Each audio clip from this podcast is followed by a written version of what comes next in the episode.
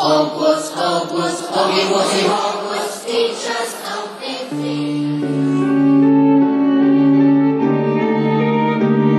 Hello, and welcome to Wizard Studies. Join us as we peruse all things Potter.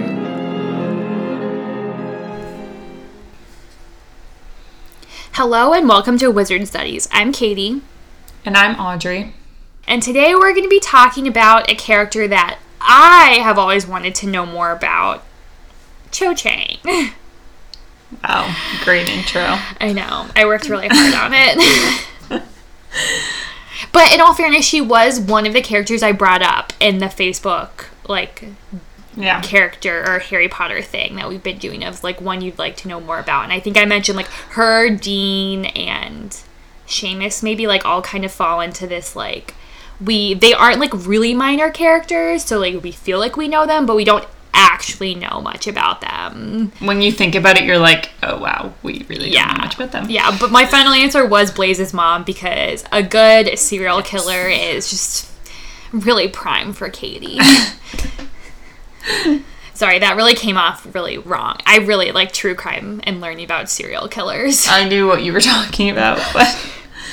Uh, all right, so just a reminder this episode is being released on June 30th, the last day of Pride Month. So we hope you had a very happy Pride and that you continue to celebrate Pride throughout the rest of the year because it shouldn't just be relegated to one month. True. Um, and we wanted to remind you that we have our fundraiser going on for True Colors United, an organization that works to combat homelessness and queer youth. And paired with that fundraiser, but also you don't have to donate, you can get buttons that we designed that are Harry Potter Pride themed. You can get a button pack if you just send us your mailing address. Um, we'd love if you don- donate too, but if you can't, um, then you can still get buttons.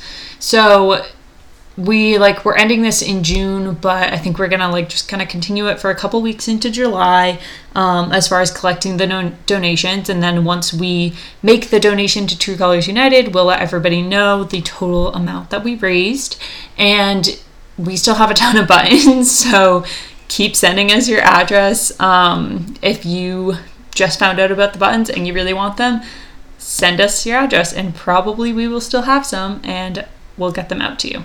Yeah, and you- unless you want our pride buttons to be what we give out in giveaways for like the next year, take get those buttons, people.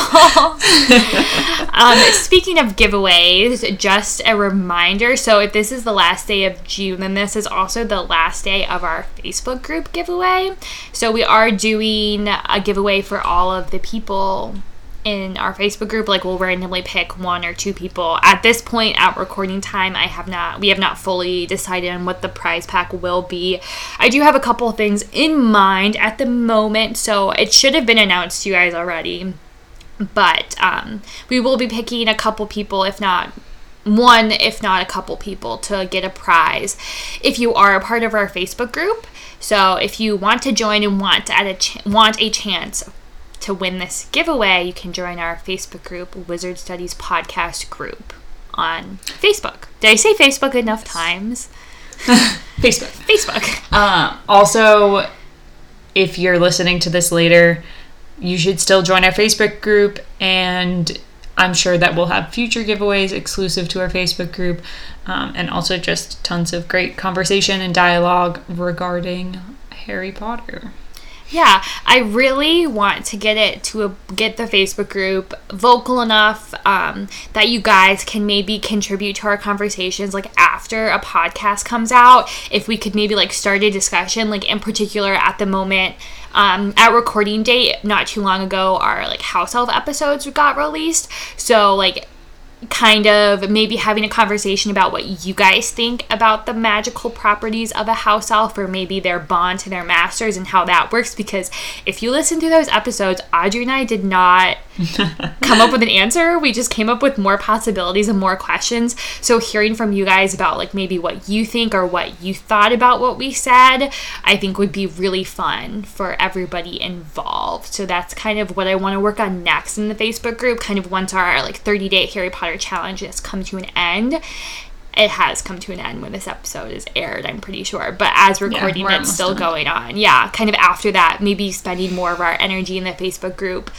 continuing the conversations that we have on podcasts and getting to include you guys into it because I know that that is one of my favorite things about listening to podcasts is kind of like having that conversation with the podcasters. Obviously, they can't hear me, but in this situation in the Facebook group, we would be able to. Yeah. Don't be shy. Start start a discussion. Um, you don't have to wait for us for, to post about it. We would be very happy if someone started a post on their own.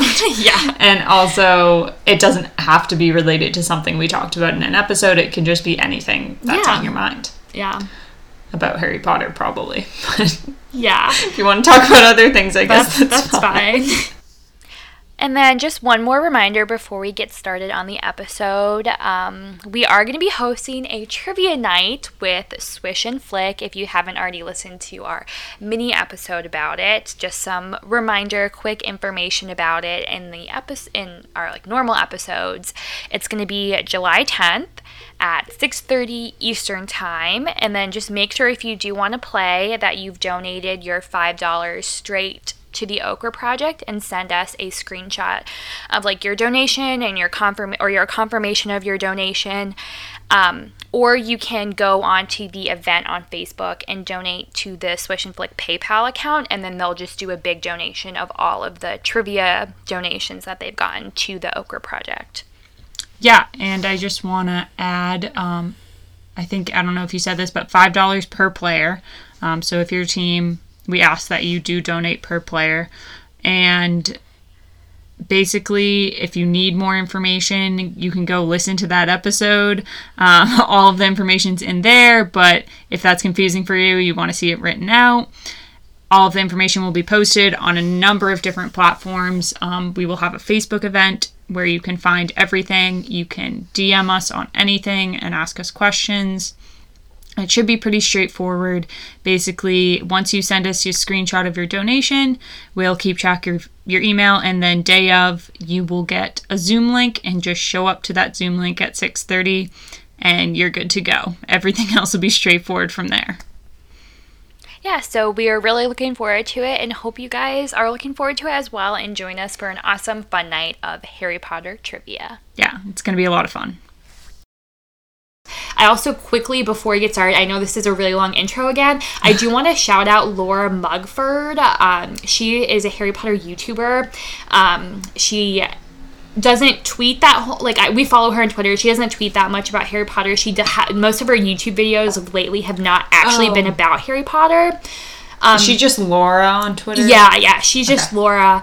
Um, wow, that sounds like she's just Laura, but like that's what her name is on Twitter. I like her YouTube videos a lot. She's just like this really cute British girl who I don't know is like I find very like endearing and easy to listen to. Like I feel like I can relate to her a lot on some things. I don't know because you're a cute British just girl. because I'm a cute British white girl. Um, no, I really like the content she puts out. Um, and she just released a video uh, talking about. Not really talking about the whole JK Rowling thing, but she brings it up, but also like the Black Lives Matter movement.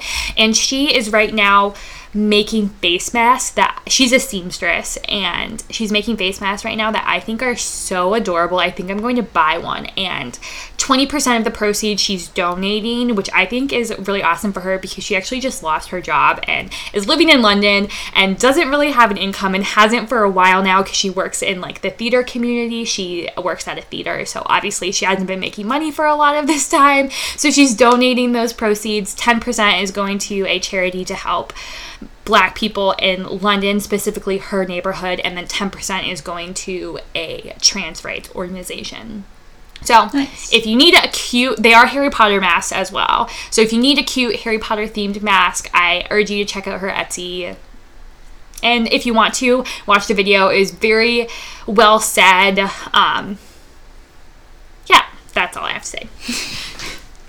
All right, so wrapping that up, now we're going to talk about our actual episode. Yay!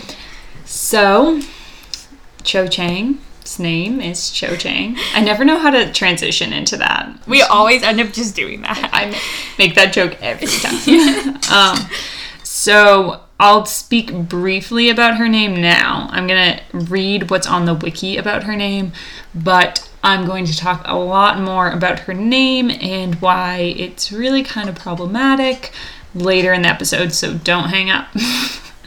um, so basically, the wiki says Cho is a common Korean name, Chang is a Chinese family name, depending on the character meaning prosperous, common, bright, to sing slash chant, or unhindered. So lots of different meanings. Um, in Chinese, Chu Chang. Um, I don't know how to speak Chinese or Mandarin, so I can't pronounce that. But it it's like one word that's spelled like Cho Chang, but with a U instead of a space. Um, that means melancholy, and that may allude to Cho's fragile emo- emotional state following Cedric Diggory's murder.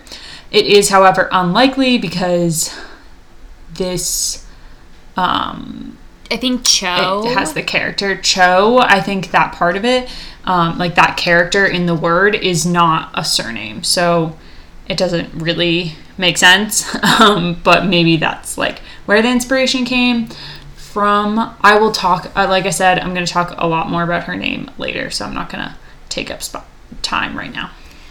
Next, um, so she's one of those characters. I think we've been running into them a lot lately where we don't know her birthday, but we do know it's between September 1st, 1978 and August 31st, 1979, because we do know that she was the year above Harry, so she had to have been born between those dates, because Yeah. you are like, you have to be 11 before September 1st. Yeah, by September 1st. Yeah. So I just included that because even though we don't have the birthday, everybody always forgets, including myself, always forgets that she's actually a year older than Yeah. Harry. Also, there is a lot of like, well, if Cho Chang was a year above Harry, why was she at Hogwarts in the seventh book? She should have graduated. She did graduate. She came back with the rest of the DA. Yes, but it doesn't in the movie. It's not. yeah, really- she's just like already there. Um, but yeah, so uh, that's like a very common thing, and I've even fallen into the trap of being like, yeah, why was she at Hogwarts? But like. She came back, people. It's fine. It's not a plot hole. I promise you. There are other plot holes that we can speak about in other episodes, but not this one. Um, and then her house is Ravenclaw. Woot woot. Um, love Ravenclaw, but this is another thing I'll talk about later. It's not. I mean, since we don't know a lot about her character and like what she values, it's kind of difficult to see why she would be placed in any house, um, including Ravenclaw. Right? It'd be kind of hard for us to sort her. So we just kind of have to take that she's in Ravenclaw. This kind of is a little problematic as well. Shocker. Um, because it kind of fits this model minority stereotype that's held um, that Western civilizations, I know in the US, but I'm assuming also in the UK because J.K. Rowling is British, um, have this view of Asians as like the model minority, the perfect geniuses. Um, so more on that later. Okay, so I definitely see how it is problematic, but I also I feel like I there's a it was a way for J.K. Rowling to get very easy, fast other house representation Yeah. in the book. Um, Certainly. but I definitely do see how it is problematic as well. Like her her whole character being the only non-Asian Indian that we see no, Non-Indian. Asian that we see in the book, like itself, is problematic and leads to all of these other like problematic stereotypes. Because when there is only one person as a race, like they become the representation of the entire race, and like that's not okay. Right. And yeah. Like that, Right, exactly. Yeah. If there were other Asian students at Yeah. Hogwarts and Cho just happened to be in Ravenclaw, but they were spread across the houses, it wouldn't be weird. But Yeah. because there's only one person and it, in one Asian student that we know of, and she fits, she's in the house that fits the Stereotype, stereotype, yeah. of her, it's problematic. Yeah, yeah. That's that's that's what I'm trying to say. You just said it a lot Yeah. more succinctly than I did. I'm, I'm helping you out there. so next we're going to talk about her Patronus, which is a swan, and I'll talk a little bit about this later, just in terms of like her involvement in the DA.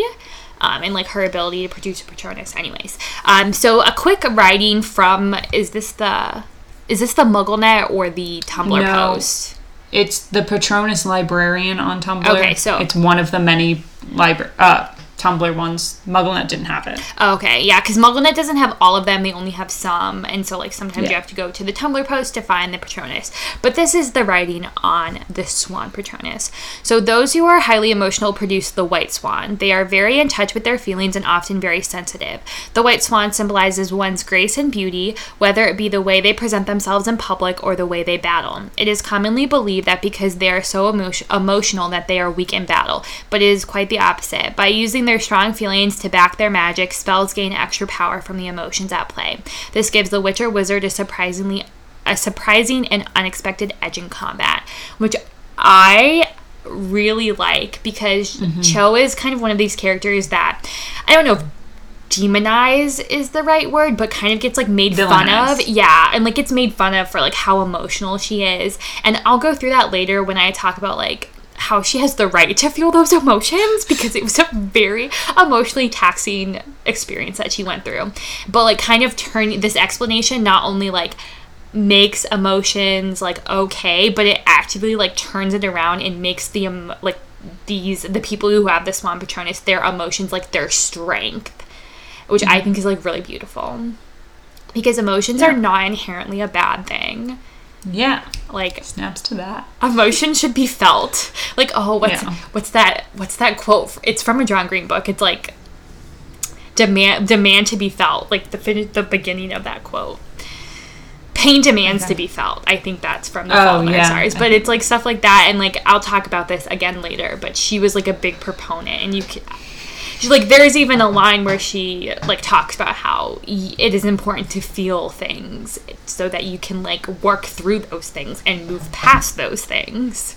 Especially like when your boyfriend dot is murdered Yeah. when you're s- 15 years old. The section where I talk And- about her grieving Cedric, it's wild because I, the approach I took to that section is literally putting myself in Cho's shoes and thinking about what she knows and what she doesn't know and like what how she feels about Cedric and it's like what it's wild. It's wild. Yeah. I'll also add um, about Patronuses, or Cho's Patronus specifically. The if anyone has the House editions, um, the House edition of the Ravenclaw House edition of Prisoner of Azkaban has this amazing, um, like kind of sketch like in the opening pages of Cho casting her Swan Patronus. Um, because all of the houses have a different house member or have one of their house members with an illustration. So yeah, it's it's like really cool. So look that up. You can like see photos and stuff of it and yeah. Um, so then the last thing in her fact file is her hometown, which I included as like a speculative thing because we know that she is a huge supporter of the Tutshill Tornados. Um, and so maybe she's from there or nearby. It's not really clear. It seems like her whole family is, and she's been a supporter since she was six. So I'm not sure like how Quidditch works. Is if you like automatically support the team that you're close to in proximity. Um, but Tutshill is located in the west of England near the Welsh border town of Chepstow. Um, this is a little confusing though because Katie Leung is Scottish. Katie Leung plays Cho. Also, she's awesome. Did you see her tweet in response to?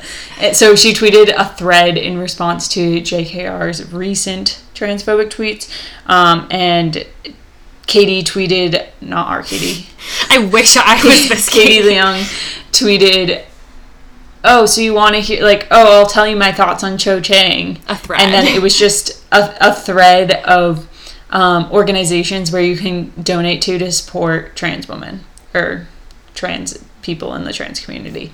Um, so yeah, Katie Leung is Scottish, and she plays Cho with a Scottish accent. It's never said in the books if Cho is Scottish, so it's kind of confusing. But I did read something about how when she auditioned for Cho, they like asked the people auditioning, "Is anyone here Scottish?" And she was like the only one that raised her hand, and she like left the audition thinking like, "Oh, like that like will probably help me get it. So it sounds like they were looking for a Scottish um, actress to play her.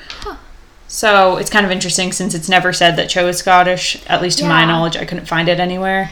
Um, and also because she supports a Quidditch team that's in England. So I something that I was in a video that I watched. It's it, like the video is called like the life of Cho Chang or something like that. Um, the the person who made the video wasn't citing a source for this, but they said that J.K. Rowling loved Katie Leung so much that she made Cho Scottish in response to her being Scottish.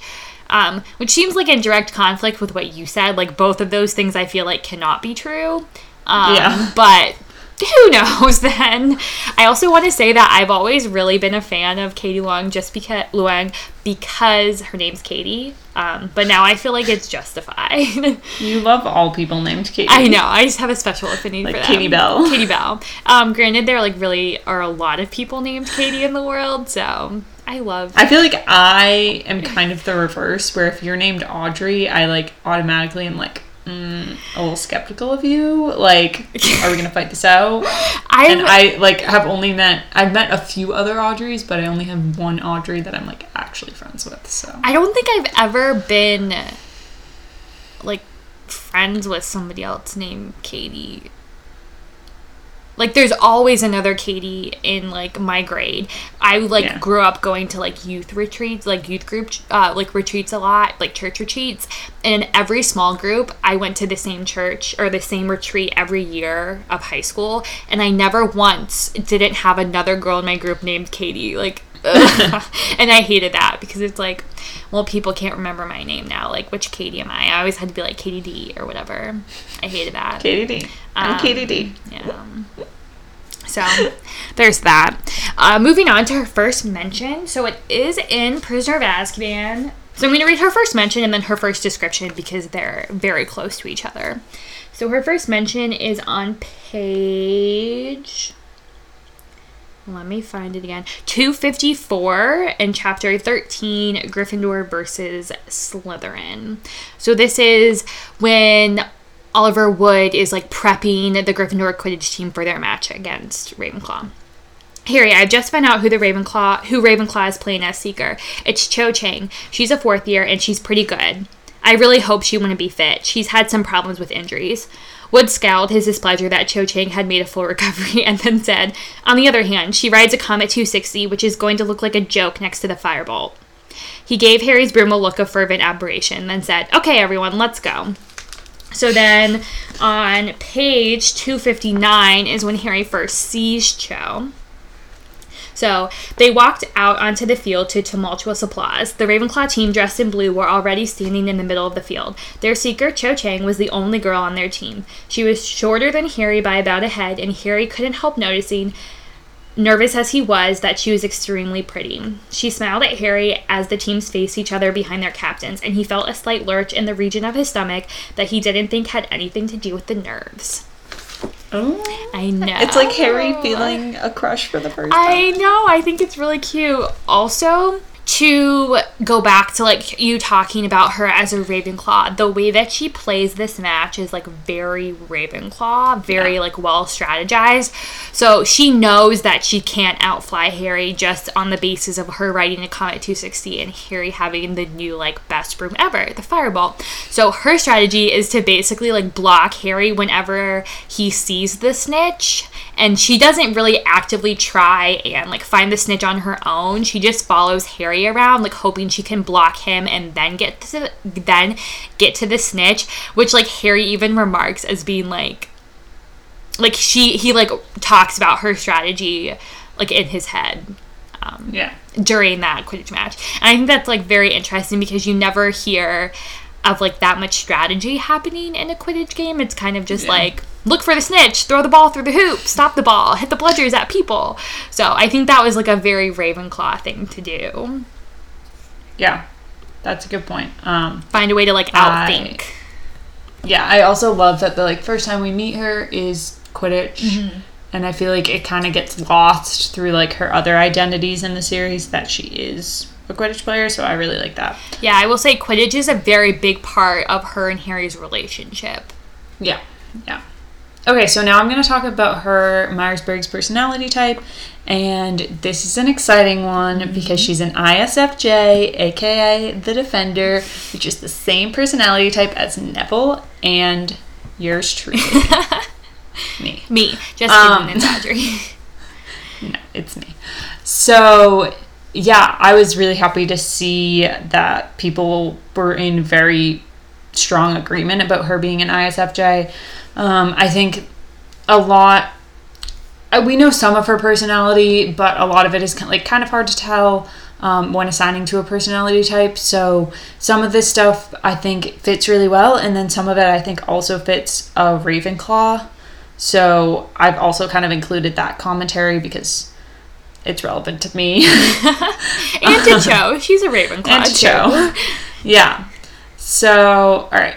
The defender personality type is quite unique, and as, as many of their qualities defy the definition of their individual traits. Though sensitive, defenders have excellent analytical abilities. Though reserved, they have well developed people skills and robust social relationships. And though they are generally a conservative type, defenders are often receptive to change and new ideas. So um, she's definitely portrayed as sensitive. That's probably like one of the biggest, like every instance, pretty much, especially in Order of the Phoenix, she's sensitive. Um, obviously, any teenager that went through what she went to, any person, doesn't even have to be a teenager, would be sensitive. Um, but I like that it says that they while sensitive, they also have excellent analytical abilities because I think that's definitely a Ravenclaw trait, and we don't really get to see that in use for her. But um, I could see, I could easily see her having those analytical abilities um, because it does seem like she is pretty smart, uh, based on like Hermione saying at some point that she gets good grades, and she seems like a pretty competent witch. Um, so then another like contradiction is that she's popular and has a ton of friends, but we never see her being particularly outgoing and boisterous. It's kind of like she's always surrounded by this group of girls, but it seems like they're kind of the ones like giggling and chatting, and she's like the leader, but very introverted and receptive to change and new ideas. I liked because I get I again think that's Ravenclaw type um, trait with originality and innovation, and also um, anyone who would join the join the DA and believe Voldemort is back. Obviously, she had her reasons for that, but um, I think that is like an adaptation that is definitely difficult for a teenager to make and like to accept that new understanding of the world, especially. I believe that we do know that her mom worked at the ministry. I think so, yes. So definitely like her having her own agency there.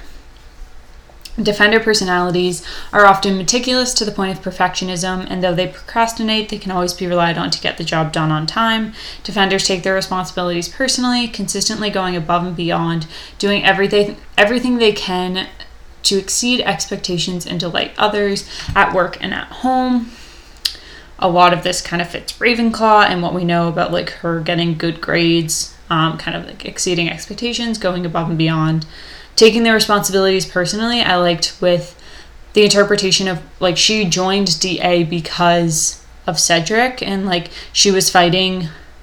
She she would have. It seems like she would have fought on the good side regardless, but like she had that personal motivation and that she lost someone um, very close to her because of Voldemort, and I think that is like her inspiration for joining the fight and then showing back up in the Battle of Hogwarts.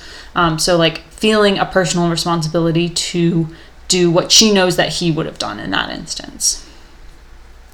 Naturally social, an odd quality for introverts, defenders utilize excellent memories not to retain data and trivia, but to remember people and details about their lives. When it comes to gift giving, defenders have no equal in using their using their imagination and natural sensitivity to express their generosity in ways that touch the hearts of their recipients. Again, I like that first sentence about like being social but also introverted. Um, and she seems to have a ton of friends, so you would assume that she is good at like building social relationships and friendships. Um, imagination was just something that jumped out to me again as kind of like that Ravenclaw type trait that we see is like the other side of Ravenclaw. So you have like the very studious intellectual, but then there's the more Luna type that's like imaginative and just like Luna. um, so I think that was something that we don't see in Cho, but maybe is another reason she was in Ravenclaw. Um, Defender personalities are a wonderful group, rarely sitting idle while a worthy cause remains unfinished. Defender's ability to connect with others on an intimate level is unrivaled among introverts, and the joy they experience in using those connections to maintain a supportive, happy family is a gift for everyone involved. They may never be truly comfortable in the spotlight and may feel feel guilty taking credit due to, taking due credit for team efforts. But if they can ensure that their efforts are recognized, defenders are likely to feel a level of satisfaction in what they do that many other personality types can only dream of. Um, the worthy cause thing is definitely like defeating Voldemort, joining the DA, returning to Hogwarts for the battle. Again, I know I'm like kind of just bringing this up a ton, but that's kind of like one of her main plot points. Um, and like she had graduated, but she chooses to come back and fight. So I think like not like she knew that that cause was unfinished, and she still wanted to come back and fight. Um, and again, she doesn't really seem to crave the spotlight. She is popular, but it seems like that kind of just like happened. She's not like trying to become popular. Um, and like when she messes up in DA, when Harry comes over you can tell that she doesn't like thrive under pressure. Obviously, it's like because she has a crush on him, but some people like who like like that spotlight, like that attention, would then perform magic better. But she's like feels uncomfortable about having the attention. Yeah, I think that like I'm gonna talk about this a little bit later, but I do think that Cho and Ginny almost like Cho almost serves it like as like a foil to Ginny, or no, Ginny what I I don't know which order that goes in, but like Cho is think it matters. Cho is like the opposite of Ginny, and it's shown a lot. And like, there's actually kind of a funny amount of instances where like Cho kind of like Ginny triumphs over Cho, quote unquote. And I think that's like one of those ways that they are very different. Like, I feel like Ginny would mm-hmm. thrive in the spotlight, and Yeah. not that she like craves attention or anything, but she's just. I don't know. They're both they're both very popular Yeah. and like well liked, but Ginny is very fiery and Cho Yes. is more reserved. Yes. Um, and I think that's that's interesting. Also, like I saw a tweet the other day, and it was like Harry Potter definitely had a type, and it's a photo. There's a photo of Cho and Ginny, and there's also photos of Draco and Cedric. it's like his type is just Quidditch player. Oh my god, I love that. Uh, it's hilarious. but he kind of like, I can see that. He was like infatuated with Cedric. I think. Mm. Like even it, right, like even if I we're not like writing fanfic out here, but like Yeah, I think that he. I mean, Cedric was. I feel like it's was one of those just like cool people in school that you're Yeah. always just like, damn, they are so much cooler than me. Like, look at them go. yeah, I like even if you're straight and yeah. you're Like- not attracted to them, you're still like Wow, like they're so cool. They're awesome. Like look at all of these things. Look at all of like look how pretty they are. Look at all these things that they have and can do. yeah, I just feel like Cedric is one of those people. yeah, definitely, definitely. I think everybody has a crush on Cedric. Honestly. So then, just wrapping this up, strengths we have supportive, reliable, and patient, imaginative and observant, enthusiastic, loyal and hardworking, and good good practical skills. Um, none of those super jump out to me. I feel like they all like kind of fit, kind of don't fit. Like I think supportive. yeah, supportive, yeah, because I do talk later about how like her relationship with Marietta and how she still stands up for her afterwards. Like I think that she's a very supportive friend.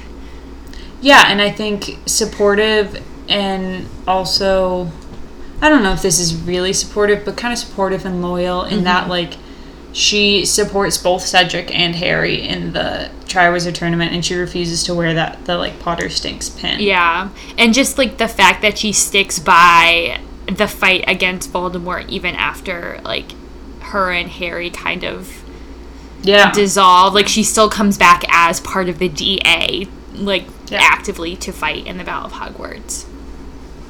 So then for weaknesses, we have humble and shy, take things too personally, repress their feelings, which doesn't seem to be the problem Cho. Um, overload themselves, reluctant to change, and too altruistic. I was confused by the reluctant to change because it said before that they were like generally could be open to change. Humble, I think I definitely see. I feel like even though she's popular, she doesn't like act all snooty. Yeah. Um, taking things personally. I mean, obviously, like Cedric dying, she's like grieving him. That's not really taking it personally, but I feel like, oh, the thing I wanted to say about taking things personally is her the like rift that comes between her and Harry regarding like Harry's friendship with Hermione Yeah. and her interpreting that as like a threat to her when it really like has nothing to do with her and Hermione's actually trying to help Harry. Yeah. Um, but I think that's like something that like this personality type like reading into things is like this has something to do with me. Yeah. It doesn't. yeah. That's interesting because going through all of that, I would not think of Neville at all. Yeah. I think I pulled out kind of different passages. Yeah, I'm sure. For Neville. Um, but I do think I remember like when I like first saw things about like assigning personality types to Harry Potter characters and seeing that mine was Neville, I was like, oh. and I feel like definitely I relate more to Cho than I do to Neville. So Yeah. or what we know of Cho and what we can kind of like infer and read between the lines. Yeah. Um, but yeah, I think. I mean, like humble and shy, Yeah. introverted. Yeah. Yeah. I don't know. Um, so for this next section, I'm going to talk about her um, her grieving process and like her emotions post Cedric dying. And I will say writing this was really difficult for me just because a lot of the times when we do sections, it's stuff that's easy to organize or I can find like something online that has kind of already organized it for me and then I mm-hmm. just kind of interpret it as my own. I could not find any like articles, any write ups that were like specifically about Cho and her feelings. A lot of it was like why Cho doesn't go well with Harry, and it like brought up a Uh. lot of these things, but it's not like about her. That's about her and Yeah. in context of Harry. So this might be a little bit all over the place because I also have a lot of like thoughts and feelings about this and cr- trying to put it in like a format and an order that like actively make sense it was difficult for me. So i apologize if this feels like it's all over the place because i felt all over the place writing it. So i'm going to start off with like kind of what i mentioned earlier like actively trying to put myself in cho's shoes and like try not try to feel what she felt because that's impossible but try, just try and like think of all of the things that she knows all the things that she doesn't know and kind of how she chooses to react with those things. So let's imagine say you are 16 years old and your boyfriend is competing in this triwizard tournament and you're cheering for him and this is supposed to be very exciting like he could win 10,000 galleons at the end of this he could be a hero, like the champion, and he comes back dead with like no explanation. So, for the first month after the third task, Dumbledore has not yet told the school what happened, and he actively tells student there's a month in between the first ta- the third task ending and the end of the school year. Wait, really? Yes. Doesn't the third test happen at the end of June? so we, my my sister was my research assistant when I was doing these notes. Like I just told her to look up things for me, and there's literally like Harry says the past month has like passed in a blur. I can only remember like a couple of things from the past month. Damn. Okay. So she goes a month, like not knowing at all what happened, just knowing that Cedric is dead. She doesn't know where they went. She doesn't know who killed them. She doesn't know how he died. He's just dead. And so she's like trying to process these emotions, but when you don't have any answers, it's like really hard to grieve. That's like what I feel like a lot of family um, who like have members of their family like killed or that they just end up die like they're always like you hear them like i want answers so i can move on like i want to put this to rest so i can move on I I'm not doubting you mm-hmm. Because I believe you. I believe what Rebecca says, but it it happens on the 24th of June, and I just feel like the school year is a different length every year. Honestly, could happen. Honestly, might be true. Because it normally ends at the end of June. Oh, I can't Yeah. reach my fourth book from here.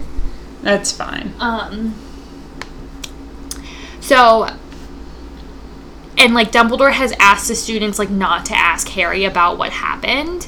So nobody knows what happened and like Harry even mentions that like a lot of people are like whispering behind his back. He even I think he even like proposes that some people might even think that he killed Cedric because he was the one that was there and like he's the one who came back with the dead body. So Yeah. literally nobody knows what the fuck just happened. Um, and so then in the speech, Dumbledore says that Voldemort killed Cedric, but he's still like I went back and I listened like Rebecca read the speech out to me. He doesn't say that like the cup was a portkey and they were transported to a graveyard where like Voldemort was waiting for him. He just says like Voldemort killed him, and it's just like how, like how and why, like that doesn't really give any answers. As well as like the Ministry, the way he like phrases this sentence in the speech, he implies that the Ministry is kind of like blaming Cedric for his death, like saying it was his fault, like he wasn't prepared or he did something he shouldn't have. And so he's not he doesn't even get like Dumbledore tries to get this across to the students that like please remember Cedric as like the hero that he was, that Voldemort Yeah. killed him, like he did Remember not Cedric Yeah, like he did not deserve to die. But you we know that that doesn't really happen because most of the school and most of the wizarding world doesn't believe that Voldemort is back. So they just think that like Cedric was killed because he wasn't competent enough to pa- like pass a ta- like pass something in the third task and it killed him. Um and so like she is feeling like she believes that Voldemort is back. So she's feeling that like this her this boy, her ex her boyfriend, I don't even know if ex is really the right Late term. boyfriend. Yeah, or like her late boyfriend like doesn't even get to be remembered the way that he deserves to. So it's like it's always it's like also this kind of like rage and like injustice. So Yeah. Right after she learned all this information, she's put on the Hogwarts Express and shipped back home away from her friends, away from like people she can like talk to because her parents, one if not both, are ministry workers, so they probably don't believe that Voldemort is back. So she like really doesn't have anybody to talk to like unless she visits friends, which I suppose could happen if she's not like living at Four Privet Drive like Harry is. But either way like she's more isolated from the wet like from the rest of her friends being at home over the summer. Like her parents probably don't believe that Voldemort is back. We know that they don't want her to join the DA so like they might Yeah. have those feelings. Um so she's just like so confused so sad so angry doesn't really have anybody to talk to. And like she's probably scared too. If she believes that Voldemort is back, she's probably getting scared that like he's rising to power again. Again, um, and so like. I would like that is just crazy. Like I've never really sat and been like, okay, so what does Cho know and what does Cho not Yeah. know and what are her cir- circumstances? And it's wild to think that that's what they were because that's insane. That's crazy. And Yeah. the fact that she's like even as okay as she is in Order of the Phoenix is like I know. She's doing well. Like, props, girl. you go, girl. yeah, because I mean, even though like her and Cedric maybe weren't like super in love or didn't date for years or all of these things, like it doesn't detract from the fact that she cared about him, even if it was just a friend who did that or an acquaintance. Like I feel like people should have. Like if somebody you know dies, you are going to be affected, and you're going to feel that, and you're going to have to grieve them. Um, so Cho doesn't choose to like shut down. She chooses to like actively believe Harry, honor Cedric's memory. I think this is twofold, and like her relationship with Cedric and Harry are like very intertwined. So she chooses to believe that Voldemort is back. I think because she wants to honor Cedric's memory and believe that he died this heroic death. But also I think she wants to trust Harry and like believe what he says. So I think it's those two things that get her that convince her that Voldemort is actually back. And she doesn't even just believe that Voldemort's back, she actively chooses to fight against him by joining the DA the mm-hmm. next year. Which is just I feel like she's just so brave and a lot like by doing that. I really do think so. yeah, I agree. Um, sorry, just been reading through my notes and just trying to see if I said everything I wrote down.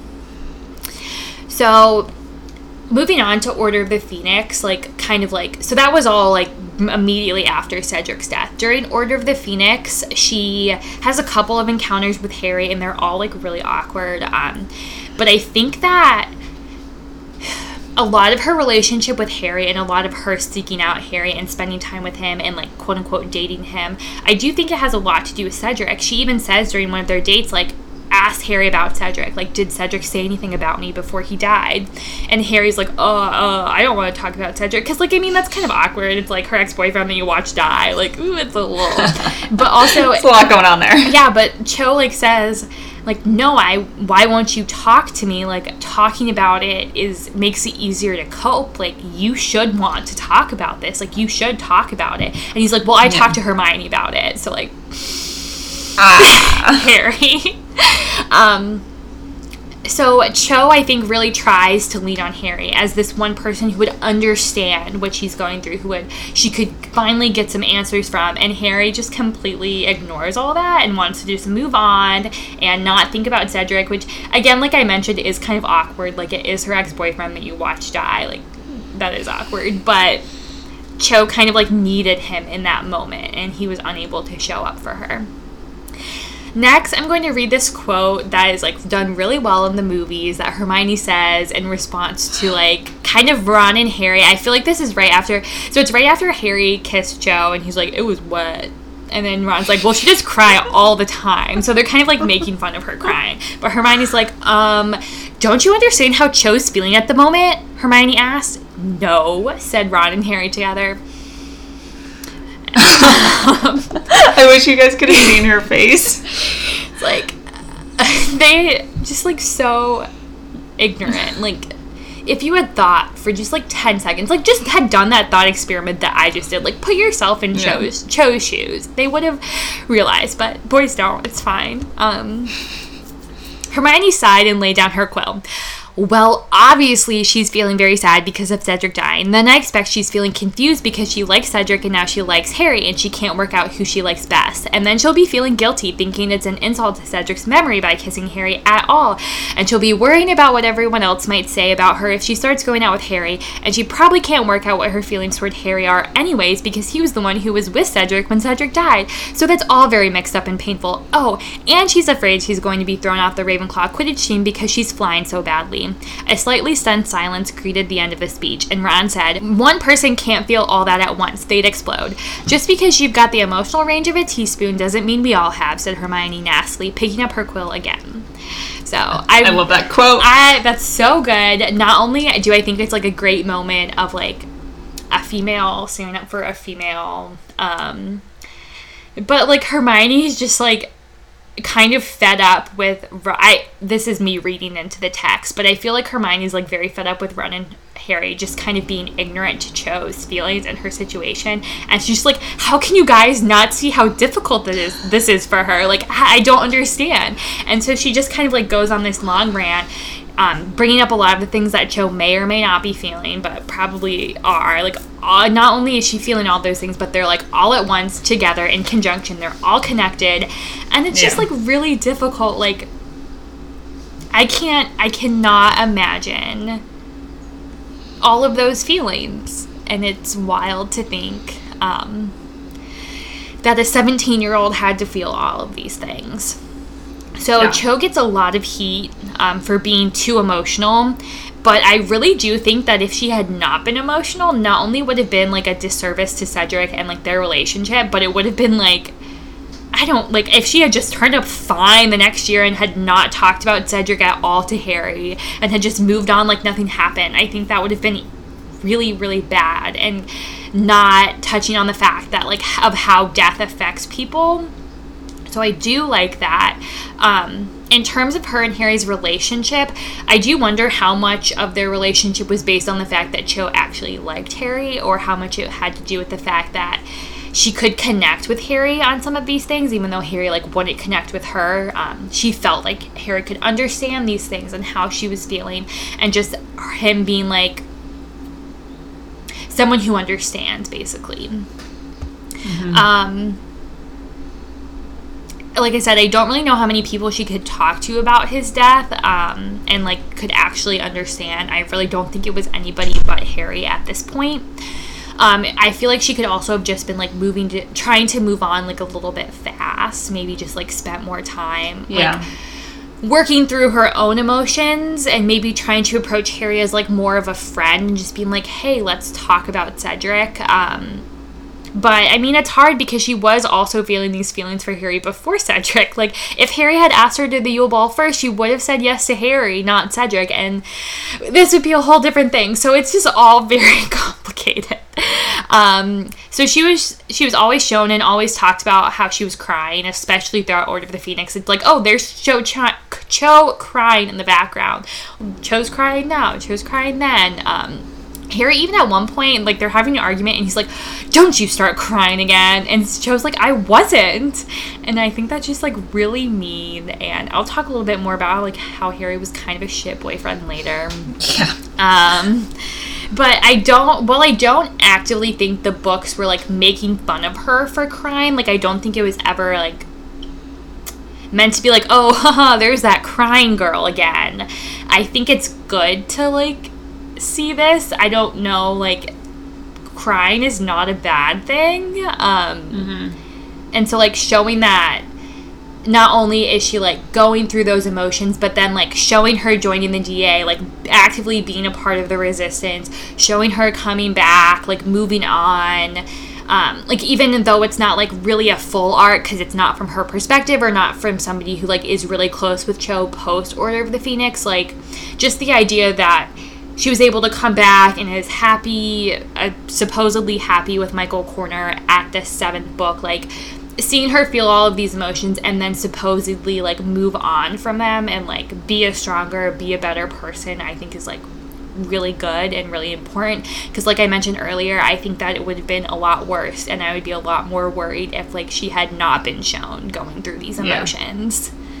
Yeah, for sure. I think I'm glad that you went to that section. That's kind of like what the goal I had when I came up with that section. Yeah. But I think it's really important as adults to look back on that and like think about everything that she was going through.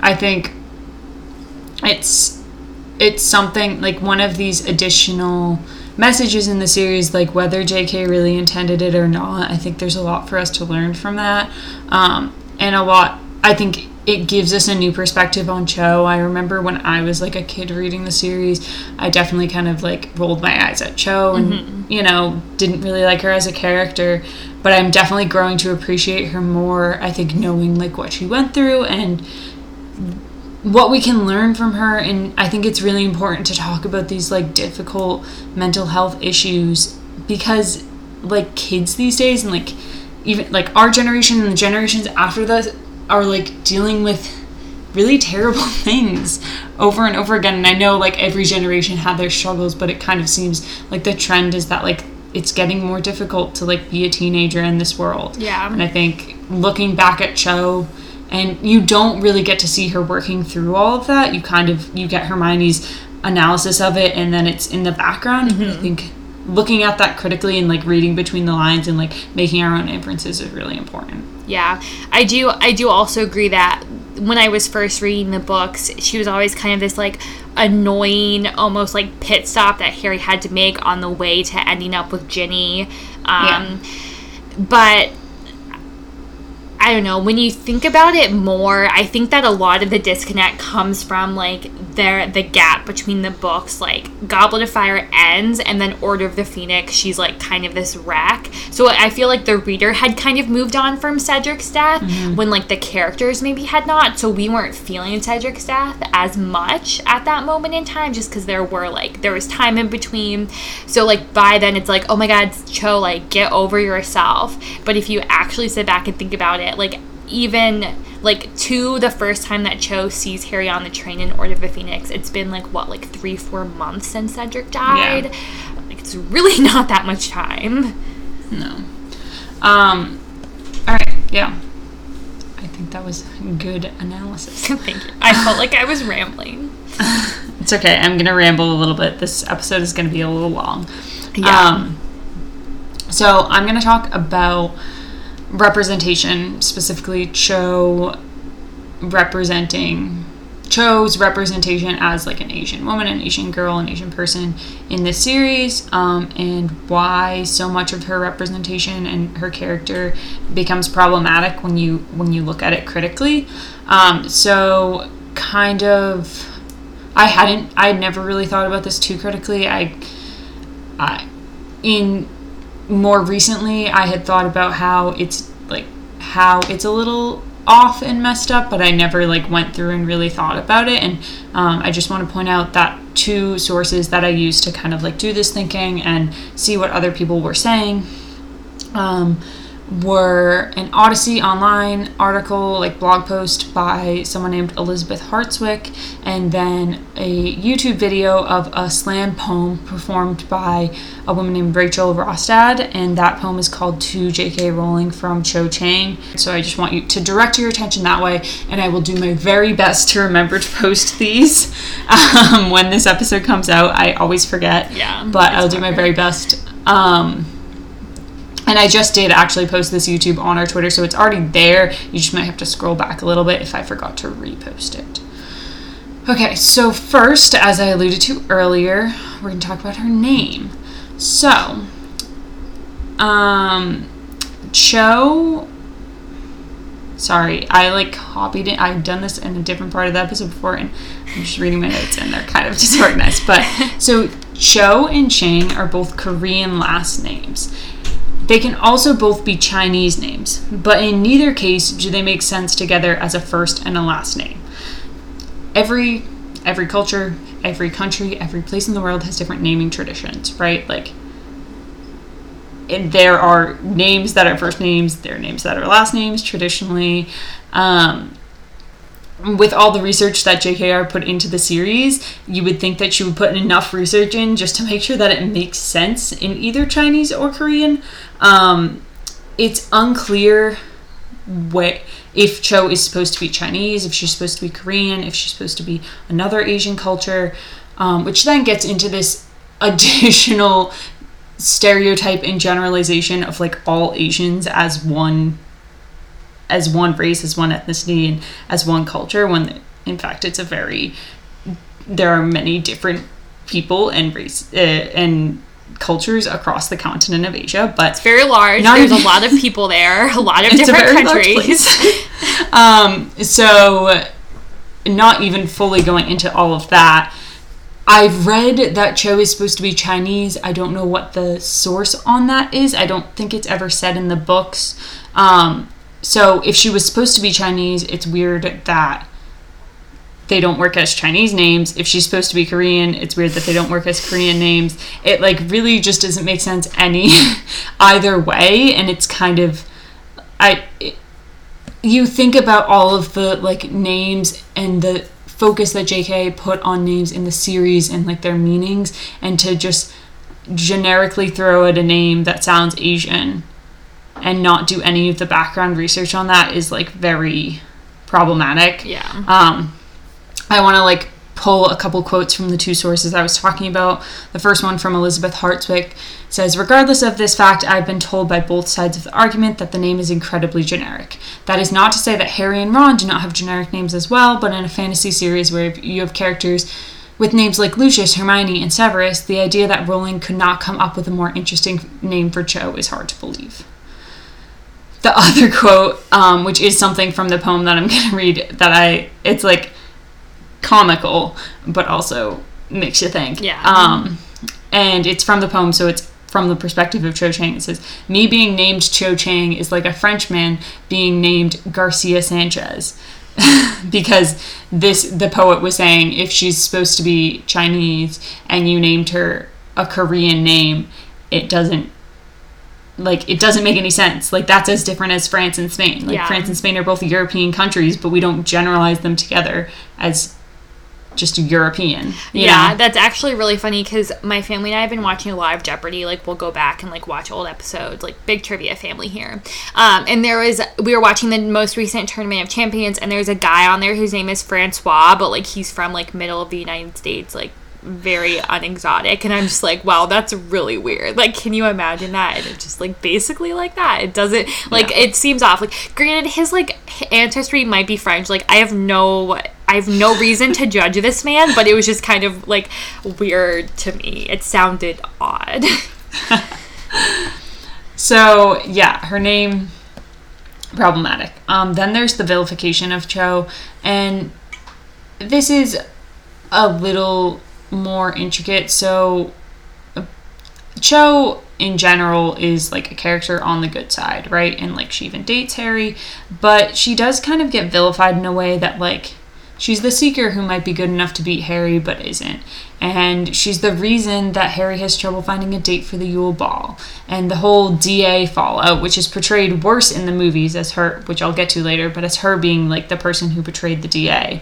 And then even so, even though in the book she's not the one that portrayed the DA or betrayed the DA, um, she still gets partially blamed for it. So there's kind of like this. Uh, there's reasons for for readers who are on Harry's side and reading from Harry's perspective to not like her, um, and she's not given a lot of reasons like to be liked. Then there's the Ravenclaw thing. So this we mostly talked about earlier, but it, like it fits her into the stereotype that the Asian Asians are this model minority. They're all geniuses. They're all super smart, um, and we don't really see that clear of reasons for Cho to be in Ravenclaw more strongly than any other house, right? Like we talked about her being brave. We talked about her being loyal. She also seems smart and and um, imaginative and accepting and I don't know, she's probably ambitious, but we don't know. like, um, so the fact that she's the only Asian student we know of at Hogwarts and that she like is put into the house that fits the stereotype is the problem. yeah Okay. Um, we're going through these. Then there's a lack of character development. So, Katie and I were talking about this earlier before we started recording about her, if she's a complex character or not. And you're probably thinking, well, Katie just got done talking about all these complex emotions that she has. Like, clearly she's a complex character. And I think that's, there's, like, that's a valid interpretation. But I think where I kind of came down with us having this discussion is that she's complex when we read into it and when we do the work and put ourselves in her shoes and go the step further that like clearly Hermione has probably been doing but like Harry didn't do and JK didn't do for us. Um, so JK writes her as one dimensional um, you know as the girl who's grieving her boyfriend's death. And I think I uh, like her character in what we can read into her. I think that she has a lot to offer, but I think a lot of that work has to do be done by the fans. And I can still like her character and be critical of the way that JK wrote her. Yeah, I think that a lot of this is kind of a knee jerk reaction is like, well, a lot of characters, like Seamus didn't get a full backstory, like all of these things. Right. But the problem, like we talked to talked about earlier, it comes down to the fact that like she was the only Asian character that J.K. Rowling wrote into this series. So like, let's say me as like a white woman, it's like, oh well, like um, why can't I not think like Tonks wasn't a very like dynamically written character. Like we don't know too too much about Right. her character other than her relationship with Lupin. But because even if I can't identify with Tonks in that way, like there are so many other white women characters that I can choose to identify Right. with and um choose to be my favorite character that like puts that feels like me in the story and I can dress up as for Halloween. But like because Cho is the only Asian character, it it's like makes it so much worse and that's when it becomes a problem. Like if Hermione had also been Asian, this would not even be something that we're talking about, but like Hermione isn't also Asian. Right. And it's compounded by the fact that, in addition, all of the characters of color, at least like the students, if you don't do the extra work and read Hermione as black, which I know a lot of people in the fandom are super into doing it that way, and I intend on my next read through to like intentionally do that. Mm-hmm. But if you don't do the extra work, right, if you just take what JK gave us, all of the characters of color that are students are minor characters, right? Like Dean doesn't have much backstory. No. Parvati and Padma don't have much backstory. Cho, Blaise, all, Lee, all these people. And then it gets compounded. Like, there's so much backstory for so many of the white characters Yeah. it's like it's just very frustrating. So I think getting back to Cho specifically, we don't know a ton about her besides that she like plays Quidditch, is into Quidditch, and is in the DA and like dated Cedric and that kind of stuff. Um, a lot of her character centers around her grieving or being upset by boys, specifically white boys, um, and this falls into this plethora of tropes of Asian women falling in love and kind of crying over white men who have left them. Um, so two, like one's an opera and one's like a musical. I think that two pieces of work that I have never seen but get cited in that slam poem are But- Butterfly and Miss Saigon, which both kind of have to do with this storyline of like a white man coming to Asia and like falling in love with an Asian woman and then leaving and like the woman being crushed. Um, and Cho, when you look at it, like that happens with Cedric. Obviously, like he gets killed. She Yeah. he doesn't like leave her, and then like she doesn't have a successful relationship with Harry, and like that's got to be another thing added to the grief that we're talking about. Honestly, Cho, if I'm being honest with you, you're much better off with Harry, anyways. Like You're much better off with Harry without than- Harry. Sorry, I didn't finish. Oh. Without, you're much better off. You're much better off without Harry than with Yes. Harry. Just like Yeah. Yeah. um so since there's not a lot of personal character development because of this she doesn't get the chance to counter the stereotypes that JK wrote her into. So like if we had more character development of her reasons why she's in Ravenclaw or other things like her being more dynamic than just like falling in love with these two boys there would be more of a chance for her to break those stereotypes. yeah. Okay, and then just to wrap this up, um, getting kind of away from Cho, I want to just read kind of a long quote from Elizabeth Hartswick, the author of this blog post that I was talking about earlier, and it's just about representation. And I, I felt like it was said really well, and I personally, I mean, I think in this time, if you're living in the United States or like aware of what's going on in the United States um, with uh, uprisings against police brutality and racism, you're thinking about representation. And we talked about representation on our Lavender Brown episode, and I recently like wrote a paper about representation. So like it's been on my mind a lot, and I thought this articulated it really well. So I'm just gonna read this quote and like maybe people can see where I'm coming from if they don't already. Um, so it says, but what becomes the case then is that entire generations are going to grow up reading fiction that presents itself in problematic ways, and they will think nothing of it. This is like with them not going back to the fiction. They will continue to grow up with those stereotypes in their head, but they will not know where they came from. Harry Potter is not the only problem, and Cho Chang is not the only Asian character that has been misrepresented in the media, but both the series and the character are important stepping stones in understanding how that media affects children and how content creators can change the game. Instead of hoping that readers will come back and look at your works again when they are older and can see and dissect the problems, the idea should be to create characters that break stereotypes to begin with to show children and adults. Let's be real. I just thought that was perfectly said. Yeah, I like that a lot. Um, speaking of Asian representation, if anybody's looking for a great movie, I recommend Crazy Rich Asian, Crazy Rich Asians. Very good. I think it's on HBO, or at least it was. I don't know if it still is. Um, Yeah, it definitely was. yeah, I, it might not be anymore, but still, great movie, and the entire cast is all of um, Asian people. Also, a note about that movie, um, the like aesthetics of the movie are really beautiful. Like, there's a lot of really The wedding cool scene. scenes. The wedding scene, like, there's a lot of like.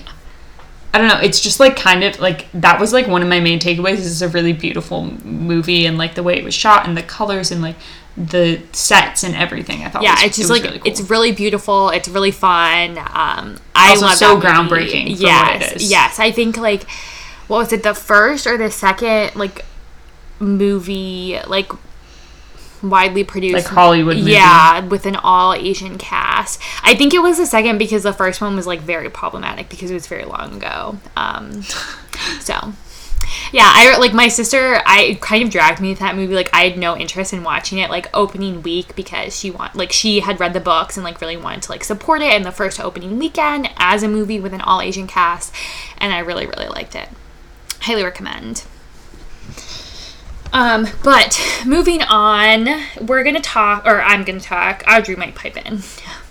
um, we're gonna talk about her relationships. Um, just as a note before I get started, this originally was going to be a different section, um, but I do think we didn't. I really felt hesitant talking about her in context of boys because that feels like really icky to me um, to like read into a character through their only their interactions with the other gender or another gender sorry um, but i have decided that that is not that's that that's how it was written and that's how we're going Yeah. to go with it um, that is not that is J.K. Rowling's fault. Um, that it was written like this. This is what we have, so this is what we're going to talk about. Um, I just wanted to like make that clear because I do feel kind of icky having this be a section. Yeah. So uh, first, I'm going to talk about her relationship with Cedric Diggory. Um, so he asked her to the Yule Ball before Harry did, and she said yes. Um, I like I mentioned before, I do think that if Harry had asked her first, she would have said yes to Harry. Um, after the Yule Ball, she was the thing he would miss most for the second task, which I'm pretty sure we've talked about before is like kind of bogus. Not that Cho was a thing. I mean, yeah, kind of that Cho was the thing that Cedric would miss most. um, like half of these are just the people that these people took to the Yule Ball. Um, yeah. It's just like I get that they're just like working with it, but they could have picked like a better phrase than the thing you'd miss most. I think for Harry, like it might actually be true if I'm being completely honest Yeah. with you, and maybe even And for, for Fleur, Fleur. like her little sister. Yeah. But Yeah. for Cedric and Krum, it's like, well, we have nobody else, so we'll just use their Yule Ball dates. Um, so yeah. We don't want to write a friend into this. So Yeah. um, they were after the, the Yule Ball and after the second second task, they were seen like around the school holding hands. Um, we do know that they went on a date to Madam Puddifoot at some point, and then he died. So that was her relationship with Cedric. We really don't get much of it, and I think it's because like Harry actively tries to avoid them because like he's still crushing on Cho, and like he doesn't really want to see her happy with somebody else. So we don't really see much of their relationship. Also because Cedric kind of dies pretty soon into it, so it's kind of a bummer. Next, I'm going to go through her relationship with Harry. So, Harry first noticed Cho, as I read in the first mention, during the Ravenclaw Gryffindor Quidditch match in the third year. Like I mentioned before, she had a really smart strategy to try and win that game. Um, we do. It was. I should note that she didn't. Harry caught the snitch. Um, she did not. well, she pulled up because Malfoy was being a Dementor. Mm. Is that that one? Really? Yeah. Oh, the wow. Because the Hufflepuff game is the when the Dementors storm. actually come. Yeah. And Cedric catches the snitch. Yeah. Just saying. um, so he did see her. She was at the Quidditch World Cup um, at the beginning of Goblet of Fire with her parents. She was not. She chose not to wear the Potter Stinks badges, which we kind of talked about earlier with like with her loyalty. Um, as much as she supported Cedric, she did not feel the need to like push Harry down because of it. Like you can still cheer for somebody and not actively root against the other people. Just saying. Um, I have a really big problem with people booing at sporting events. Just like Yeah. it's rude. I will boo at certain players though, but I have very specific reasons. Um, again, um, I don't. Oh, again, I do really think that she would have said yes to Harry if he had asked her first the Yule Ball. Um, but then, so after Cedric died, the relationship does change a little bit, obviously. So she stood by Harry and believed him, and she like declared her intent to fight against Voldemort and his followers. Um, the first couple encounters that Cho has with Harry and Order of the Phoenix are like really, really bad, and they're basically like disaster moments for Harry. So the first one is on the Hogwarts Express. Cho walks in, and Harry's covered in stink sap and is with Luna and Neville, which he remarks like, "Oh, he wishes he was in a cabin with like much cooler." People who were like laughing at a joke he just said or something. Um, Oh my god, Harry. I'm rolling my eyes so so I know, right now. I know. It's Luna and Neville are the coolest people I know. honestly, uh, you know them. Yeah, Wow, we're friends. that's impressive. But Luna and I have been friends since childhood. Damn. Okay.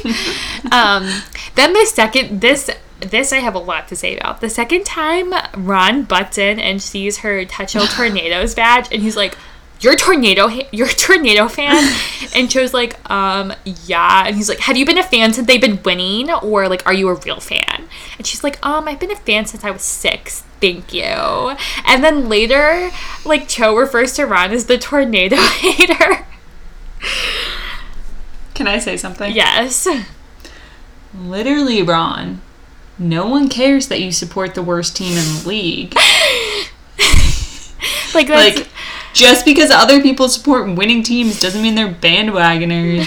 Okay? yeah, I feel this really hard like as a female sports fan. I feel like a lot of times we're called to like prove our fandom and like prove that we're not a fake fan and that like really really bothers me like the amount of times I've been to like my college's hockey teams and like the men next to me trying to explain things I did not ask them to is like Yeah.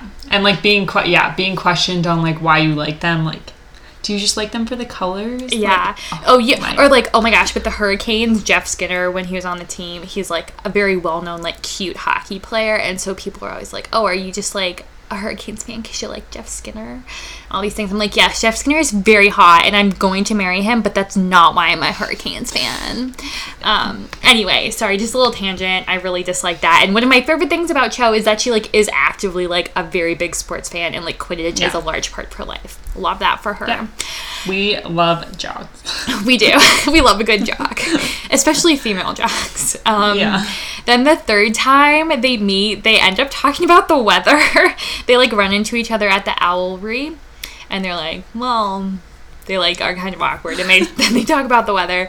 I think like Cho says like, "Oh, it's good Quidditch playing weather," or like Harry says that or something. But then Filch shows up, and this is when like Filch was tipped off that Harry was like sending a package with like dung bombs or something in it, um, as basically a ruse to be able to like look through his mail. Um, but Harry had already sent it. Whatever he was, I forget what he was sending. It might have been like a letter. I think it was a letter to. It was a letter to Sirius because he was like yeah. very thankful that he had already sent it when Filch showed up. And like Cho chooses to defend him, and she's like, "No, he wasn't." And at this point, like Cho did not see what he sent. Like he, she does not know if he was sending the dung bombs or not, or whatever it was. Like she chooses to stand up for him against Filch, um, which I think goes back to like her kind of being like loyal and supportive, and I don't know, just being overall like a good person who doesn't approve of like the Harry hating that's happening during the Order of the Phoenix. Um, so speaking of that, the Harry hating and rebelling against it, she's um her I think this is actually a really fun tidbit that I often forget. Like Hermione invited Cho to the first meeting of the DA without telling Harry, I think as like kind of a way to like set them up, which I think is really cute. Um so she shows up, but she brings Marietta.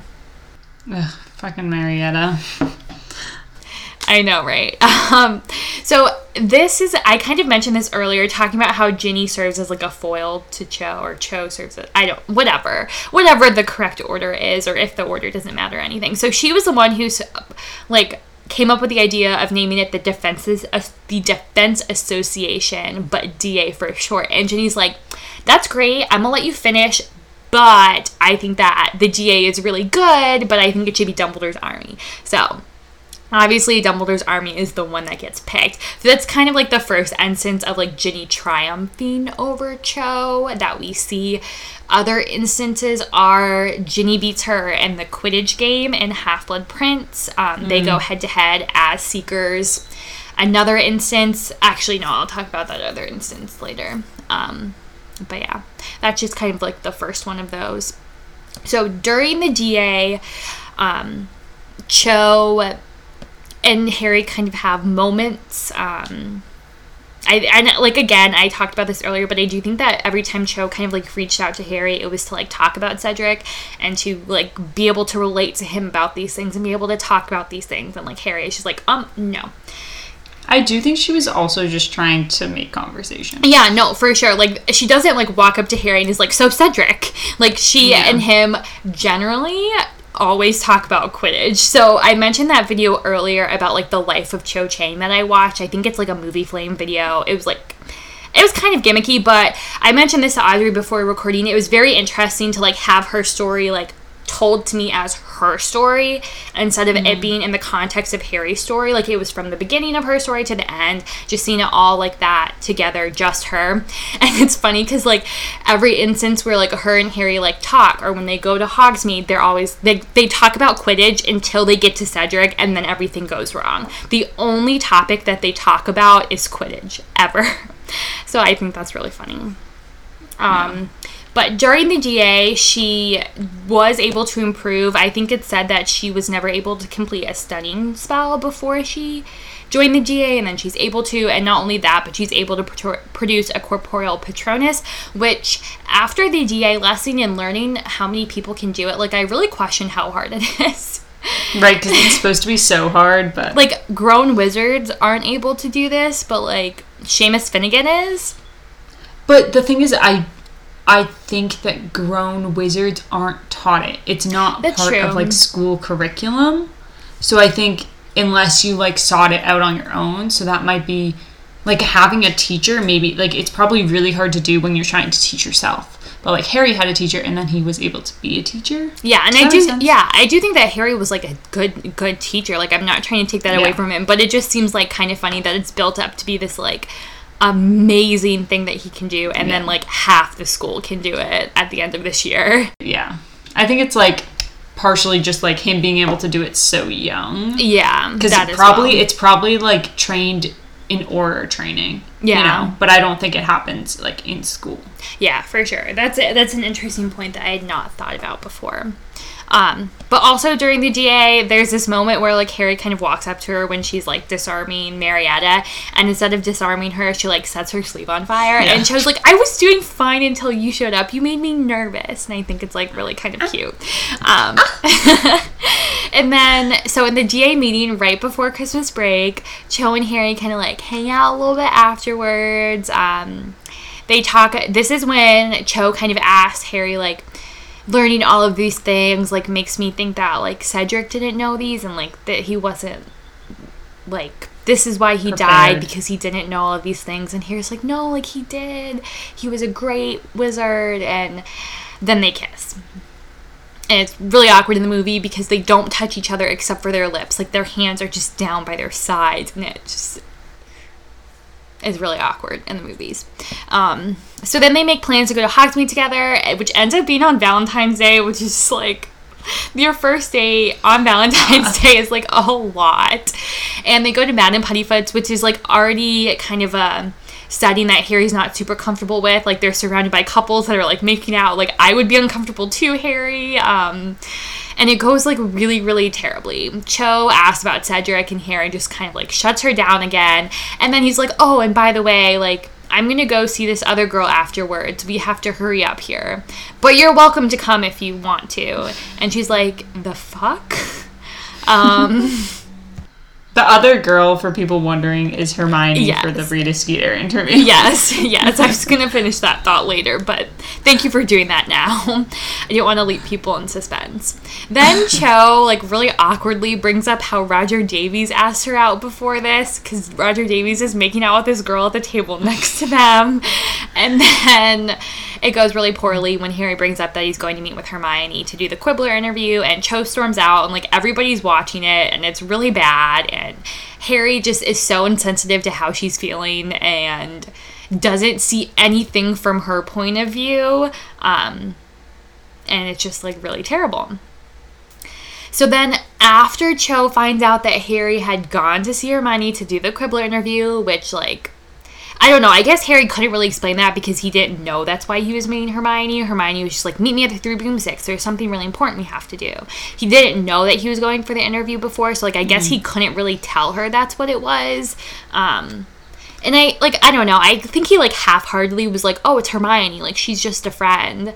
Um, I don't know. I think he still could have done a better job to like verbalize him and Hermione's relationship. Whether or not Cho would have Yeah. believed him would have been a different thing, but like he just does not do enough to like explain things to her.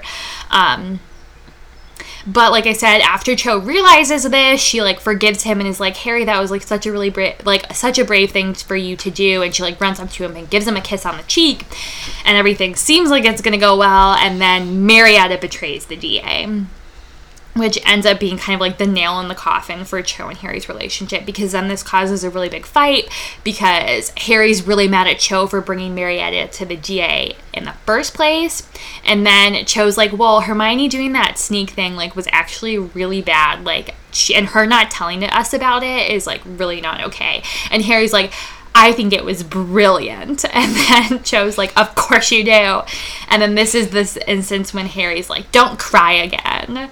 Um, and it just like that's that's it. Like they never really break up. I don't even really know if they ever really dated. Yeah, they Um, didn't really date. They just they went on one date. yeah, they like see each other on the Hogwarts Express and just like don't say anything to each other like on the way home and then yeah. So she does. We do see her with two other boys. Like, uh, let me let me recap that first. Harry was a terrible boyfriend to Cho. Yeah. and didn't do Harry it. ranks last in in the Cho boyfriend. Yes. Um, well, I don't. I feel like Roger Davies might be below that, just because I don't mean- really believe they had a relationship. He's not really a boyfriend, so he's kind of like in a different column. Yeah. Um yeah, I just it was so bad and I think that no the first read like obviously people who are like Harry Potter fans who read into the characters who read from other perspectives like realize that this was really bad of Harry but I think on like easy first pass service level like we're made to seem that like it was all Cho's fault when I really think it was mostly Harry's fault um yeah. and yeah, so Harry was a terrible boyfriend, and they were never made for each other, anyways. It would have been a terrible relationship. I feel like even without the Cedric thing, like it would not have worked out. Um, yeah, that's that. Um, Roger Davies, so Cho mentioned, like I mentioned before, she mentioned that Roger Davies had asked her out, and then they're seen like talking later, um, and that's the extent of their relationship. And then Michael Corner, so after Gryffindor beat Ravenclaw in Order of the Phoenix, like Ginny mentioned that Michael Corner ran to comfort Cho. Oh my god, excuse me. That Michael Corner ran to comfort Cho after Ginny dumped him um, because Cho is seen like crying after um, Ginny beats her, but it's also mentioned that like she was crying mainly because she was like so angry, um, which I feel that girl. I'm an angry crier. um, and then in the seventh book, I almost said the Battle of the Seven Potters inside the seventh book. Um, they're seen like sitting in the same chair, her and Michael Corner, in the room of requirement before the Battle of Hogwarts.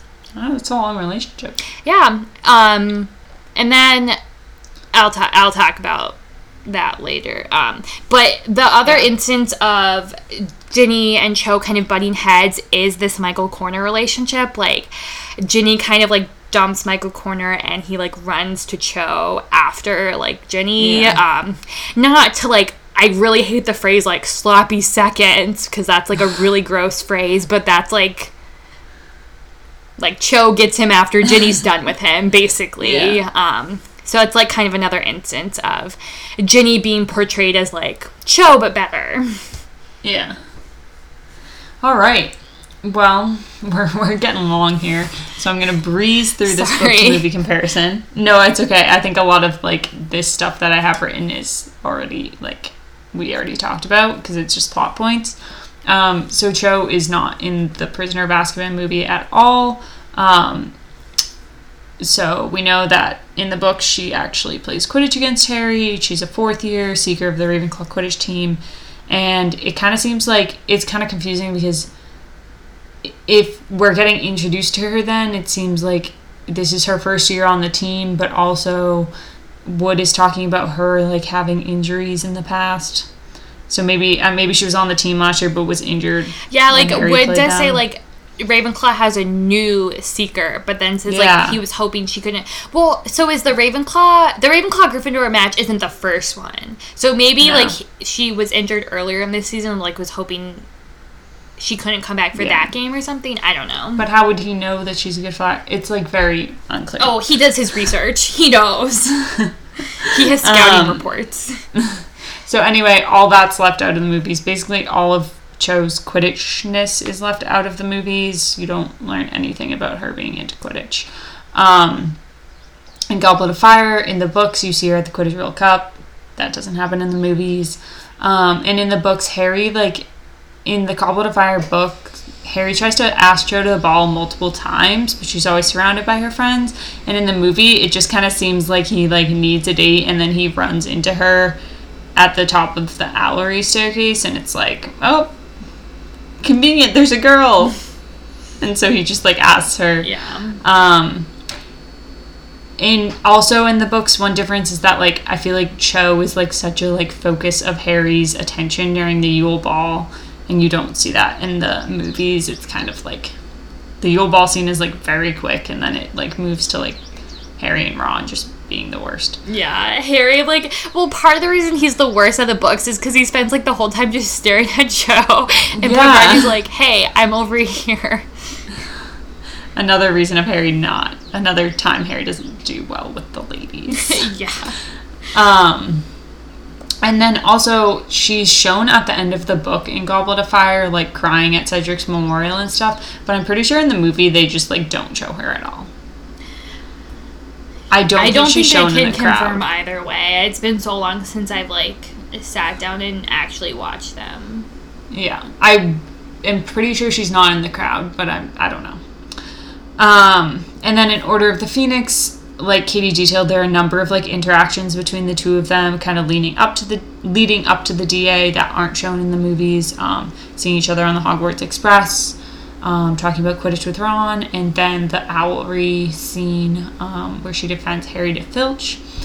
And in the books, we know that she's like going against her parents. You don't really get that background in the movies. Going against her parents by like joining the DA. In the movies, Marietta Edgecombe is not in it at all, or like maybe is in it as a background character, but is like not named. Um, I don't think anybody in- was cast as her. Like Yeah, in the she, DA like- scene, Cho and Luna are like seen standing next to each other, like at the Yeah. Hog's Head, not Cho and this other unnamed character. Yeah, so that oh, I'll get back to that I guess later. Um, but the other difference is that like you don't even see like you see you see their ki- Cho and Harry's kiss, but like the whole Valentine's date doesn't happen. Um, and then with the fallout of the DA in the books, Marietta is the one who betrays the DA to Dumble or to Umbridge. Marietta is at ball. Cho did not do it. Yeah, and I think the Um, movies try and do this thing where they like make it okay and like try not to make it seem like it's Cho's fault by like, oh, she took Veritaserum and like that's Yeah. supposed to be like, oh, Cho is really not like our like the person who betrayed us. Um, Which is so weak. yeah, Like it's like it's just like a really weird like afterthought where they're Yeah. like, oh wait, we have to try and rescue her character because we just she's not like, actually bad. totally yeah. Um, but Harry's still upset anyway, and this is kind of this is like the reason that they break up in the books and also in the movies, but the reason is different. Like in the books, it's because like Cho is still defending Marietta. That is like the biggest issue with me. For me, like they leave so much of her out of the movies, but the biggest issue I think is that like she gets misconstrued as like the person who betrayed the DA, and I don't think she would have ever done that. no. Um, Can I say one more Half thing one- about the Order of the Phoenix movie? yeah. Okay, in the YouTube video that I keep talking about, there's like a clip um, from when Cho is like levitating the Nigel character. Like, don't even get me started on that character. And then like Harry comes up and she like looks over to him and then Nigel falls because like she's not doing the spell anymore. Ron is also in that scene and his faces throughout it are so funny. Like Nigel falls and he's like it's just like it's really funny because at first he's like side eyeing Harry, like, "Okay, Harry, get it," and then I, it's just really funny. I'd never looked at his face in that scene before. That's funny. Um, okay. Half-Blood Prince, I don't think she's in the movie at all. But in the books, of course, we see her like with Quidditch and like dating Michael Corner. And then Deathly Hallows, in the movie, she is shown coming back for the Battle of Hogwarts. But it's kind of implied that I can't remember, but it, I feel like she has like robes or her uniform on. Maybe she doesn't. I think she's just there when Harry shows up already. Right. But in the movies, they don't like. explain like why she was there or anything. So like if you only watch the movies, there's no reason for you to know that she's a year older than Harry. Yeah. Um, in the books, she um, offers to take Harry to the common room, but Ginny says that Luna should go instead. And of course, in the movies, Harry doesn't even go to the Ravenclaw common room, and like that's the whole thing. But she does. She is in that scene where they're talking about the lost Yeah, diadem. she's like, the lost diadem's lost, Luna. Yeah, yeah.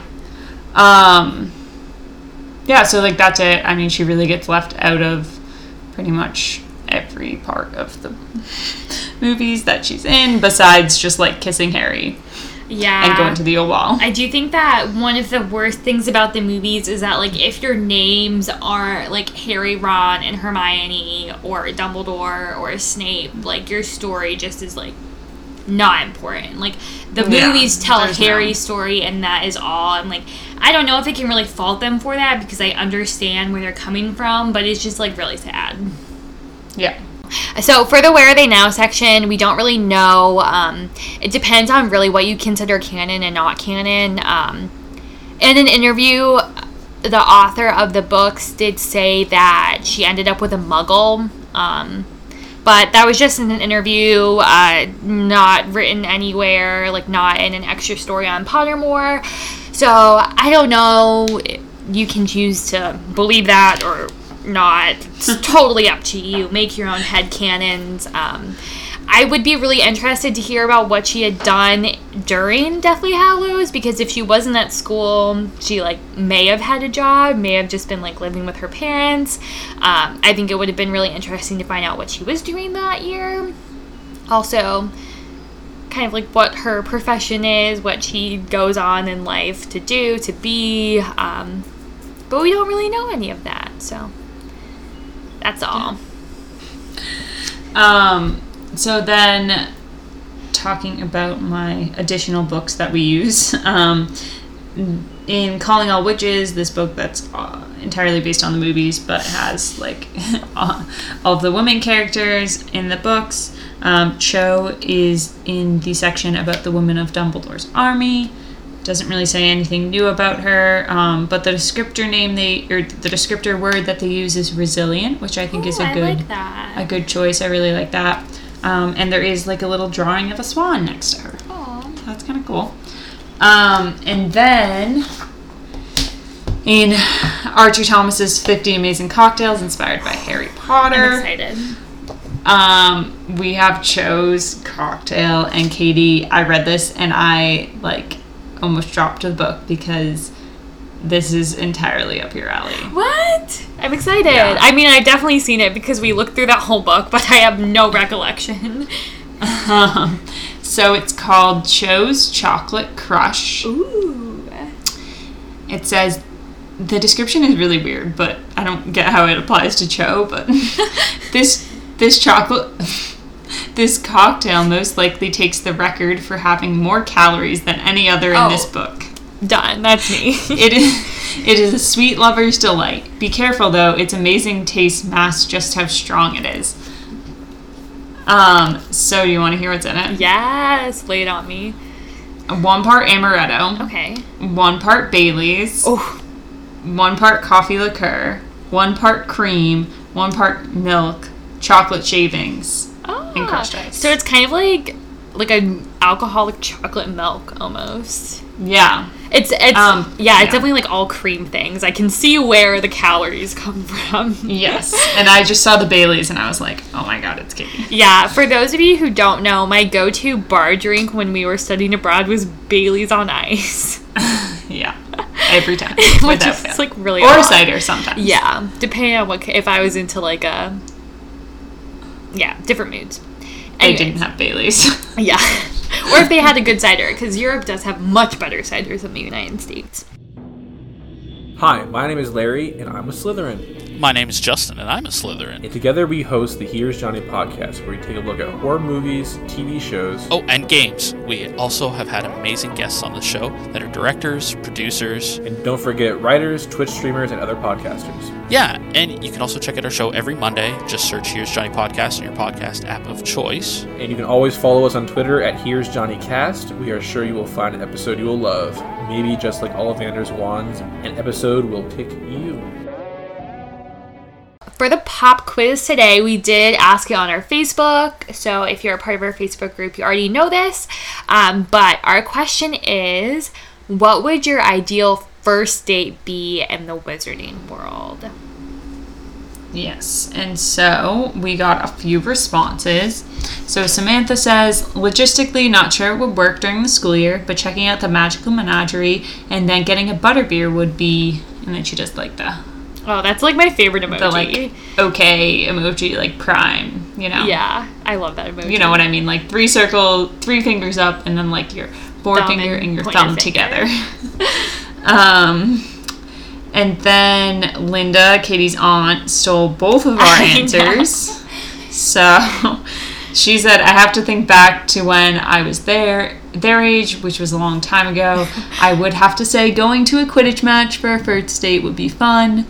And when Katie came up with this question, slash her family came up with this question, I was like, "Oh, I know exactly what I'm gonna say. Katie's probably gonna say the same thing, but I bet no one will say it in the comments.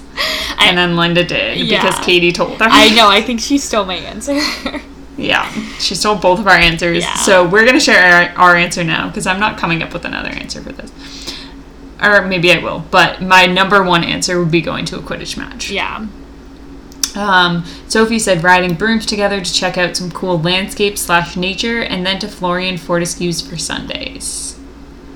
I love Florean Fortescue and just like the like pl- part that he played in Prisoner of Azkaban. I think that it's so cool, and I've been looking for some great Harry Potter merch, non-licensed. And if anybody wants to design or can find a great Florean Fortescue like logo T-shirt, I'll spend all my money on it. Please and thank you. There you go. Somebody design it. Yeah, my mom was like, "Why don't you just design it, Katie?" I'm like, "Mom, I'm not that talented, I do not have like the equipment to do that."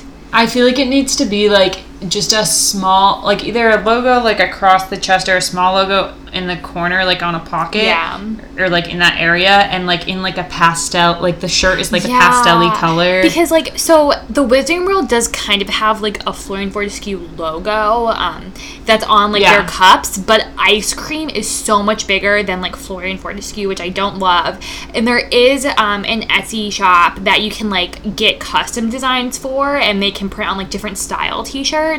Um, so I thought about kind of like collectively like sending her some stuff to try and like see what she Yeah. could do with it. Um, but I would You love should. that. I would love that. And they like the shirts that she have are crop tops and tank tops, which are like right in my alley. Um, so I okay. Do you Wait, have- I have another answer. oh okay okay sorry. So Leia said getting some food from the kitchens and going for a walk around Hogwarts grounds if I was a student. See, that's the thing. I think I'm going to give an answer for if I was a student and then an answer for post Hogwarts because I do think that those would be very different things. Yeah, yeah, for sure. I think my number one answer is definitely Quidditch either way. Um, and then I would say, like, if I was a student, probably just like going into Hogsmeade for butterbeer. Um, probably like at the Three Broomsticks. I, I don't I know the Three Broomsticks is kind of like pubby, but I think it's like I, it'd be like a chill setting, and I like pubs. And then you could just like walk around Hogsmeade after. Yeah, that's like basically taking a date to the Wizarding World of like at Universal, and that's like would be my perfect date. Um, yeah, I think that at Hogwarts, I do. I think that like a day spent when it's nice outside, like laying out by the lake, just like hanging out, maybe like Yeah. got food from the kitchens, like making a picnic, like that would be prime. I do also think that like a trip to the, the Three Broomsticks. The only thing with the Hogsmeade thing is that I wouldn't want that to be my first date. At Hogsmeade. Yeah. I would want like I would rather go to Hogsmeade and spend it with like my friends and people I already know. I feel like than like wasting a weekend because like you don't Yeah, get because you can only go- Yeah, yeah, you can only go have so a certain number. So like, what if it goes terribly and then you just like wasted that trip to Hogsmeade? So I would want one at Hogwarts. Post Hogwarts, I definitely have to go a Quidditch match. Yeah. Only if they cheer this for the same team as I do, because if not, that'd be Yeah, problems. that's true. Yeah. Oh, well, it couldn't be the teams that we like play against each other at least. How about that? Yeah, yeah, yeah. yeah. All right. Um, you can find our podcast anywhere you get your podcasts Spotify, Apple, Google.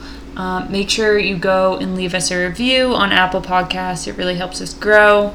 And also, we're coming out with pod- episodes every single week, every Tuesday. Okay, so again, about the reviews, I just want to say that we're really close to 30, so getting to 30 would be like amazing for us. Please and thank you. Um, you can find us on social media. We are Wizard Studies Podcast on Instagram and Facebook, and then we're Wizard Studies on Twitter. And then you can join our Facebook group, Wizard Studies Podcast Group on Facebook. Um, you can either just request to join it and we can accept you. The only reason we have that is because like bots can be a thing, so we just want to make sure that like you're a real person. There are answer or questions that you can answer to automatically join, then we don't have to like approve of you. Um, either way is perfectly fine. Um, we'd really appreciate you joining. The giveaway is in its last day as of release date, so you have like if you still want to be a part of that giveaway, you can. And then you can email us at wizardstudiespodcast at gmail.com. Yeah. And those are all the avenues where you can send us your mailing address so we can get you some Pride buttons. Yes. All right. Thank you so much for listening. And remember, just do your best, we'll do the rest. And learn until our brains all rot.